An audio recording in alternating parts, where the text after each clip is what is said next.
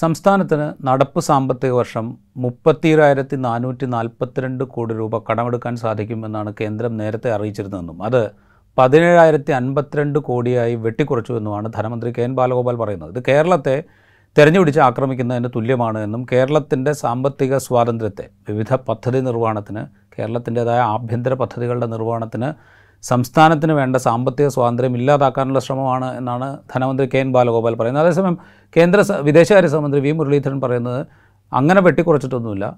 ഇരുപതിനായിരത്തി അൻപത്തിരണ്ട് കോടി രൂപയായിട്ടാണ് നിജപ്പെടുത്തിയിരിക്കുന്നത്. അതിൽ ആദ്യത്തെ മൂന്ന് മാസം എടുക്കാവുന്ന തുക അനുവദിച്ചിട്ടുണ്ട്. ബാക്കിയുള്ളത് പുറകെ അനുവദിക്കും എന്നൊക്കെയാണ്. ഇതിലേതാണ് യാഥാർത്ഥ്യം എന്നുള്ള കാര്യത്തിൽ വ്യക്തത വരുത്തേണ്ടത് കേന്ദ്ര ധനമന്ത്രാലയമാണ്. പക്ഷേ ധനമന്ത്രാലയം ഇതുവരെ ഇക്കാര്യത്തിൽ വ്യക്തത വരുത്തിയിട്ടില്ല. എന്തുകൊണ്ടാണ് സംസ്ഥാനങ്ങളുടെ കടമെടുപ്പ് കേന്ദ്ര സർക്കാർ വലിയ തോതിൽ നിയന്ത്രിക്കാൻ ശ്രമിക്കുന്നത് എന്ന ചോദ്യം കേരളം മാത്രമല്ല ഉന്നയിക്കുന്നത്. തെലങ്കാന പോലെയുള്ള സംസ്ഥാനങ്ങളും ഉന്നയിക്കുന്നുണ്ട്. തെലങ്കാന കഴിഞ്ഞ സാമ്പത്തിക വർഷം അവർക്ക് കടമെടുക്കാവുന്ന പരിധി പത്തൊമ്പതിനായിരം കോടി രൂപ വെട്ടിക്കുറച്ചത് വലിയ തോതിൽ ചോദ്യം ചെയ്തിരുന്നു. അതിന് കേന്ദ്രം പറയുന്ന ന്യായം എന്താണെന്ന് വെച്ച് കഴിഞ്ഞാൽ ബജറ്റിന് പുറത്ത് ഒരുപാട് കടമെടുക്കലുകൾ സംസ്ഥാനങ്ങൾ നടത്തുന്നുണ്ട്. ഓഫ് ബജറ്റ് വായ്പകളായിട്ട്. ഇപ്പോൾ കേരളത്തിന്റെ ഉദാഹരണം പറഞ്ഞു കഴിഞ്ഞാൽ കേരളത്തിൽ പറയുന്ന കിഫ്ബി ബജറ്റിന് പുറത്ത് കടമെടുക്കുന്ന ഒരു സ്ഥാപനമാണ്.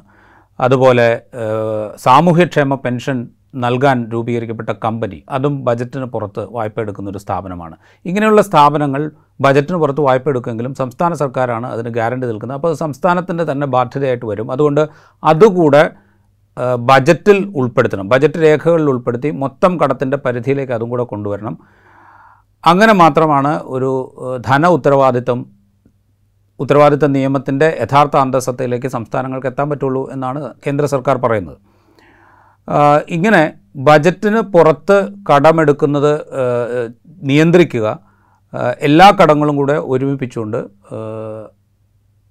മൊത്തം ആഭ്യന്തര ഉൽപ്പാദനത്തിന്റെ ഒരു സംസ്ഥാനത്തിന്റെ മൊത്തം ആഭ്യന്തര ഉൽപ്പാദനത്തിന്റെ മൂന്ന് ശതമാനമോ മൂന്നര ശതമാനമോ മാത്രമാണ് സംസ്ഥാനങ്ങൾക്ക് കടമെടുക്കാൻ സാധിക്കുക. അത് ഈ എല്ലാ കടങ്ങളും കൂടി ഈ മൂന്നര ശതമാനമാക്കി ലിമിറ്റ് ചെയ്യുക എന്നുള്ളതാണ് കേന്ദ്ര സർക്കാരിന്റെ ഇപ്പോഴത്തെ നിർദ്ദേശം.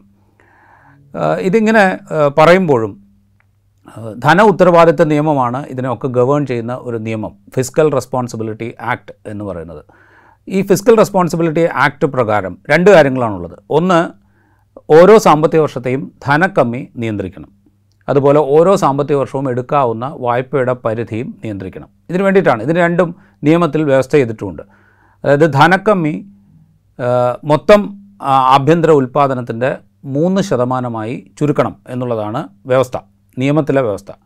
അതുപോലെ എടുക്കാവുന്ന വായ്പ ഒരു സംസ്ഥാനത്തിന് അല്ലെങ്കിൽ കേന്ദ്രത്തിന് കേന്ദ്ര സർക്കാരിന് തന്നെയും എടുക്കാവുന്ന വായ്പ മൊത്തം ആഭ്യന്തര ഉൽപ്പാദനത്തിന്റെ മൂന്ന് ശതമാനമായി നിജപ്പെടുത്തണം എന്നുള്ളതാണ് ധന ഉത്തരവാദിത്വ നിയമത്തിലെ വ്യവസ്ഥ.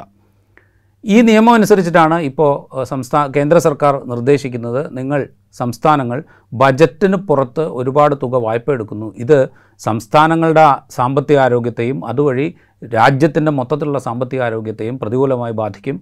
അത് നിയന്ത്രിക്കണം എന്നൊക്കെ.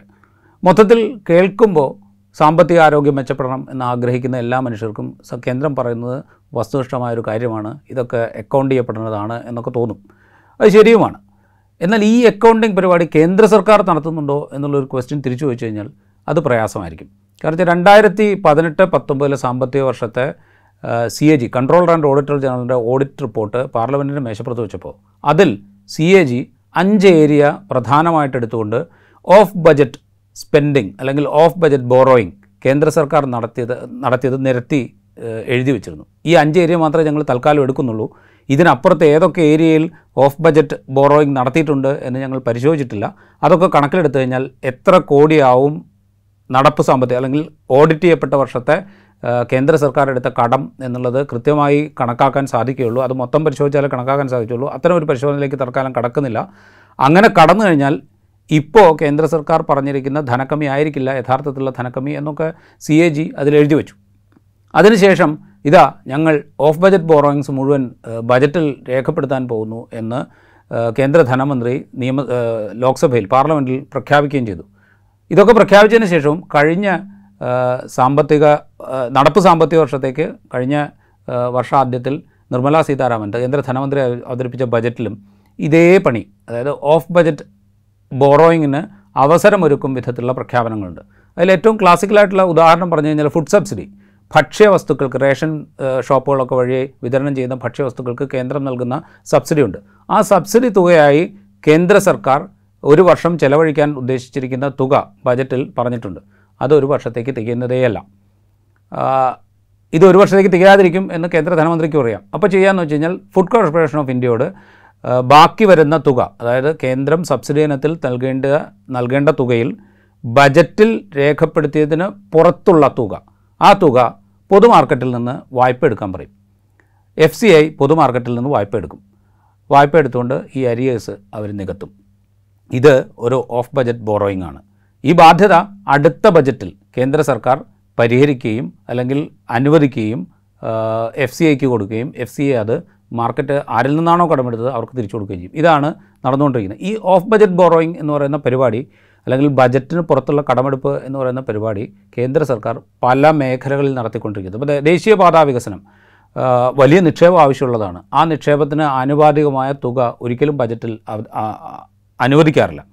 അതിന് വേണ്ടി വരുമ്പോൾ ഇതേ മാർഗങ്ങൾ ഉപയോഗിച്ചുകൊണ്ട് സ്പെഷ്യൽ പർപ്പസ് വെഹിക്കിൾ എന്നൊക്കെ പറഞ്ഞാൽ അതായത് ഒരു പ്രത്യേക പദ്ധതിക്ക് വേണ്ടി മാത്രം പണം സ്വരൂപിക്കുന്നതിന് രൂപകരി രൂപീകരിക്കുന്ന ചില സാമ്പത്തിക ഉപകരണങ്ങൾ സ്പെഷ്യൽ പർപ്പസ് വെഹിക്കിൾ എന്ന് പറയും. അത് ഉപയോഗിച്ചുകൊണ്ട് പണം സമാഹരിക്കുകയാണ് ചെയ്യുക. അതിൽ മാത്രമല്ല ഇപ്പോൾ ഉജ്ജ്വല സ്കീം അതായത് സാമ്പത്തികമായി പിന്നോക്കം നിൽക്കുന്ന കുടുംബങ്ങൾക്ക് പാചകവാതക സിലിണ്ടറുകൾ കണക്ഷൻ സൗജന്യമായി കൊടുക്കാനുള്ള ഉജ്ജ്വല സ്കീം. ഈ സ്കീമിലേക്ക് സൗജന്യമായി കണക്ഷൻ കൊടുക്കുകയും കുറച്ചു കാലത്തേക്ക് സിലിണ്ടർ കൊടുക്കുകയും ചെയ്യണം പൊതുമേഖല എണ്ണ കമ്പനികൾ. ഇവരിങ്ങനെ കൊടുക്കുമ്പോൾ ഈ തുക കേന്ദ്ര സർക്കാർ എണ്ണ കമ്പനികൾക്ക് കൊടുക്കും എന്നാണ് സങ്കല്പം. പക്ഷേ ഇത് കൃത്യമായി കൊടുക്കില്ല. അപ്പോൾ എണ്ണ കമ്പനികൾ എന്ത് ചെയ്യും? പൊതു മാർക്കറ്റിലെ ഏതെങ്കിലും സ്ഥാപനങ്ങൾ ഇപ്പോൾ ബാങ്കുകളുടെ കൺസോർഷ്യം ആയിരിക്കാം അല്ലെങ്കിൽ ചിലപ്പോൾ പൊതുമേഖലാ ബാങ്ക് ആയിരിക്കാം ഇല്ലെങ്കിൽ നബാർഡ് പോലുള്ള സ്ഥാപനങ്ങളായിരിക്കാം അവിടെ നിന്ന് കടമെടുക്കും ഇതും ഒരു ഓഫ് ബജറ്റ് ബോറോയിങ് ആണ്. അപ്പോൾ കേന്ദ്ര സർക്കാർ ഈ പണി അനുസ്യൂതമായിട്ട് നടത്തിക്കൊണ്ട് വരുന്നുണ്ട് എന്നിട്ടാണ് സംസ്ഥാനങ്ങളോട് പറയുന്നത് നിങ്ങൾ ഈ പണി ചെയ്യരുത് എന്ന്. ഇനി അതുമാത്രമല്ല സംസ്ഥാനങ്ങളോട് പറയുന്നത് നിങ്ങൾ മുൻകാലത്ത് എടുത്ത ഓഫ് ബജറ്റ് ബോറോയിങ്സ് മുൻകാലത്തെടുത്ത കടങ്ങൾ അതായത് ഇപ്പോൾ കിഫ്ബി ആണെങ്കിലും പെൻഷൻ കൊടുക്കാൻ രൂപീകരിച്ച കമ്പനി ആണെങ്കിലും അല്ലെ ഇപ്പോൾ K S R T C പോലുള്ള സ്ഥാപനങ്ങളാണെങ്കിലും ഒക്കെ മുൻകാലത്തെടുത്ത വായ്പകൾ. ഈ വായ്പകളൊക്കെ കണക്കാക്കിയിട്ട് അതിൽ അതുകൂടെ കണക്കാക്കി നിങ്ങളുടെ കടബാധ്യത എത്രയാണ് എന്ന് അനലൈസ് ചെയ്യും. അതിന്റെ അടിസ്ഥാനത്തിൽ മാത്രമേ ഇനി നിങ്ങൾക്ക് ഒരു സാമ്പത്തിക വർഷം പുതിയ സാമ്പത്തിക വർഷത്തിലോ അല്ലെങ്കിൽ അടുത്ത സാമ്പത്തിക വർഷത്തിലോ കടമെടുക്കാവുന്ന തുക നിശ്ചയിക്കുകയുള്ളൂ. അപ്പോൾ ചുരുക്കം പറഞ്ഞു കഴിഞ്ഞാൽ സംസ്ഥാനങ്ങൾക്ക് അവരുടെ വികസന പ്രവർത്തനങ്ങൾ മുന്നോട്ട് കൊണ്ടുപോകാൻ പാകത്തിൽ പണം കടമെടുക്കാൻ ഉള്ള സാധ്യതകളെ പരിമിതപ്പെടുത്തുകയാണ് കേന്ദ്ര സർക്കാർ ചെയ്തുകൊണ്ടിരിക്കുന്നത്. അപ്പോൾ ഇത് നമ്മൾ നോക്കുമ്പോൾ കേന്ദ്ര സർക്കാർ എന്തോ സംസ്ഥാനങ്ങളുടെ സാമ്പത്തിക ആരോഗ്യം മെച്ചപ്പെടുത്തണം എന്ന ഉദ്ദേശത്തോടു കൂടിയാണ് ഇത് ചെയ്യുന്നത് എന്ന് നമുക്ക് ഒരുപക്ഷെ തോന്നാം. അവിടെ ചില കൗതുകരമായ കണക്കുകൾ നമുക്ക് അവതരിപ്പിക്കാം. കാരണം സാമ്പത്തിക വർഷം രണ്ടായിരത്തി ഇരുപത് ഇരുപത്തൊന്ന് അതായത് കോവിഡ് വന്നതിന് ശേഷം അതിന്റെ ആഘാതങ്ങളൊക്കെ അനുഭവിച്ചു വന്ന ഒരു സാമ്പത്തിക വർഷമാണ്. ആ സാമ്പത്തിക വർഷം കേന്ദ്ര സർക്കാരിന്റെ ധനക്കമ്മി എന്ന് പറയുന്നത് ഒൻപത് ദശാംശം ഏഴ് ശതമാനമായിരുന്നു. ധന ഉത്തരവാദിത്വ നിയമം അനുസരിച്ച് വരുത്താവുന്ന ധനക്കമ്മി എന്ന് പറയുന്നത് മൂന്ന് ശതമാനമാണ്. അങ്ങനെ ഇരിക്കെ കേന്ദ്ര സർക്കാരിന്റെ ധനക്കമ്മി എന്ന് പറയുന്നത് ഒമ്പത് ദശാംശം ഏഴ് ശതമാനമായിരുന്നു. അതേ വർഷം രാജ്യത്തെ സംസ്ഥാനങ്ങൾ വരുത്തിയ ധനക്കമ്മി മൊത്തത്തിലെടുത്താൽ അതിന്റെ ശരാശരി എടുത്തു കഴിഞ്ഞാൽ അത് നാല് ദശാംശം ഏഴ് ശതമാനം മാത്രമേ ഉള്ളൂ.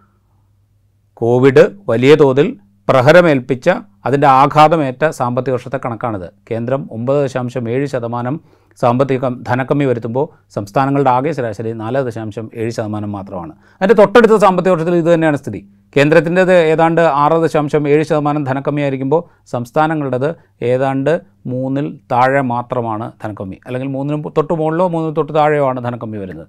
ഇനി കഴിഞ്ഞ പതിനൊന്ന് കൊല്ലത്തെ ശരാശരി എടുക്കുക. കഴിഞ്ഞ പതിനൊന്ന് കൊല്ലത്തെ ശരാശരി എടുക്കുക. ഈ പതിനൊന്ന് കൊല്ലത്തിൽ എട്ട് വർഷവും നരേന്ദ്രമോദിയുടെ നേതൃത്വത്തിലുള്ള ബി ജെ പി സർക്കാരാണ് രാജ്യം ഭരിച്ചത്. ഇനി കഴിഞ്ഞ പതിനൊന്ന് വർഷത്തെ ധനക്കമ്മിയുടെ ഒരു ശരാശരി നമുക്കൊന്ന് എടുത്തു നോക്കാം. കഴിഞ്ഞ പതിനൊന്ന് വർഷം എന്ന് പറയുമ്പോൾ അതിൽ എട്ട് വർഷവും നരേന്ദ്രമോദിയുടെ നേതൃത്വത്തിലുള്ള ബി ജെ പി സർക്കാരാണ് കേന്ദ്രം ഭരിച്ചത്.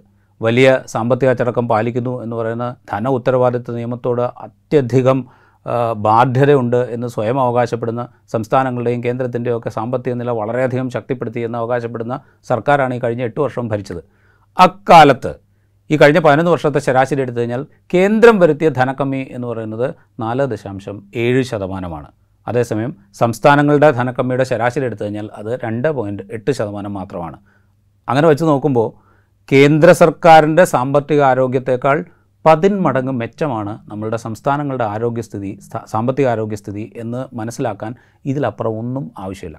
ഇതിങ്ങനെ ആയിരിക്കുമ്പോൾ രണ്ടായിരത്തി ഇരുപത്തിയൊന്ന് ഇരുപത്തിരണ്ട് സാമ്പത്തിക വർഷത്തേക്കുള്ള ബജറ്റ് അവതരിപ്പിക്കുമ്പോൾ ചില ലക്ഷ്യങ്ങൾ കേന്ദ്ര ധനമന്ത്രി മുന്നോട്ട് വയ്ക്കുന്നുണ്ട്. ഏറ്റവും പ്രധാനപ്പെട്ട ലക്ഷ്യം എന്ന് പറഞ്ഞു കഴിഞ്ഞാൽ ഫിസിക്കൽ ഡെഫിസിറ്റ് അതായത് ധനക്കമ്മി ധന ഉത്തരവാദിത്ത നിയമപ്രകാരം ധനക്കമ്മി മൂന്ന് ശതമാനമാക്കി കുറച്ചുകൊണ്ടുവരിക എന്ന മാനദണ്ഡം അല്ലെങ്കിൽ മൂന്ന് ശതമാനമാക്കുക എന്നുള്ളത് രണ്ടായിരത്തി ഇരുപത്തിനാല് ഇരുപത്തഞ്ച് സാമ്പത്തിക വർഷത്തിൽ എല്ലാ സംസ്ഥാനങ്ങളും പാലിച്ചിരിക്കണം എന്ന് ബജറ്റിൽ ധനമന്ത്രി പ്രഖ്യാപിച്ചു. അതിന്റെ തൊട്ടടുത്ത വാചകത്തിൽ ധനമന്ത്രി പറയുന്നത് കേന്ദ്ര സർക്കാർ ഇത് രണ്ടായിരത്തി ഇരുപത്തഞ്ച് ഇരുപത്തി ആറ് സാമ്പത്തിക വർഷത്തിൽ പാലിക്കും. പക്ഷേ കേന്ദ്ര സർക്കാർ പാലിക്കുന്നത് ധന ഉത്തരവാദിത്വ നിയമപ്രകാരമുള്ള മൂന്ന് ശതമാനമല്ല. മൊത്തം ധനക്കമ്മി നാലര ശതമാനമാക്കി കുറയ്ക്കുക എന്ന ലക്ഷ്യമാണ് കേന്ദ്ര സർക്കാർ പാലിക്കുക. അതായത് സംസ്ഥാനങ്ങൾ ധനകാര്യ വർഷം ഇരുപത്തിനാലിൽ തന്നെ മൂന്ന് ശതമാനമായി ധനക്കമ്മി കുറച്ചുകൊണ്ട് വരണം. പക്ഷേ കേന്ദ്ര സർക്കാർ അത് രണ്ടായിരത്തി ഇരുപത്തഞ്ച് ഇരുപത്തി ആറ് സാമ്പത്തിക വർഷത്തിലേ ചെയ്യുള്ളൂ. അങ്ങനെ ചെയ്യുമ്പോൾ തന്നെ അത് നാലര ശതമാനമായിട്ടേ കുറയ്ക്കുള്ളൂ. അപ്പോൾ എന്തിനാണ് കേന്ദ്ര സർക്കാരിന് അമിതമായ അധികാരങ്ങളോ അമിതമായ സ്വാതന്ത്ര്യമോ ഒക്കെ നൽകിക്കൊണ്ട് സംസ്ഥാനങ്ങളെ ഇങ്ങനെ സാമ്പത്തികമായി ഞെരുക്കാൻ കേന്ദ്ര സർക്കാർ ശ്രമിക്കുന്നത് എന്ന ചോദ്യം വളരെ പ്രസക്തമാണ്. ഈ കടക്കണക്ക് അതായത് മുപ്പത്തിരായിരത്തി നാനൂറ്റി നാൽപ്പത്തിരണ്ട് കോടി രൂപ അനുവദിച്ചു. അതിനുശേഷം അത് ഇരുപത്തയ്യായിരമെങ്കിലും കിട്ടുമെന്ന് പ്രതീക്ഷിച്ചു. പക്ഷേ ഇപ്പോൾ പറയുന്നു പതിനേഴായിരത്തി അമ്പത്തിരണ്ട് കോടിയെ കിട്ടു തരൂ എടുക്കാൻ അനുവദിക്കൂ എന്ന്.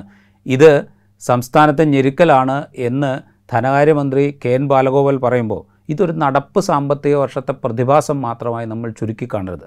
സംസ്ഥാനങ്ങളുടെ സാമ്പത്തിക അധികാരത്തെ ചുരുക്കിക്കൊണ്ട് സംസ്ഥാനങ്ങൾക്ക് അവരുടേതായ വികസന പ്രവർത്തനങ്ങളിൽ പണം നിക്ഷേപിക്കാനുള്ള സ്വാതന്ത്ര്യം ഇല്ലാതാക്കിക്കൊണ്ട് കേന്ദ്ര സർക്കാരിന്റെ വിധേയപ്പെട്ട് പ്രവർത്തിക്കുന്ന സാമന്തന്മാർ മാത്രമായി സംസ്ഥാനങ്ങളെ മാറ്റിത്തീർക്കാനുള്ള വലിയ ലക്ഷ്യത്തിന്റെ ചെറിയ പരിപാടികളാണ് ഈ സാമ്പത്തിക ഞെരുക്കം അല്ലെങ്കിൽ സാമ്പത്തികമായി ഞെരുക്കാനുള്ള ശ്രമങ്ങൾ എന്ന് നമ്മൾ മനസ്സിലാക്കണം.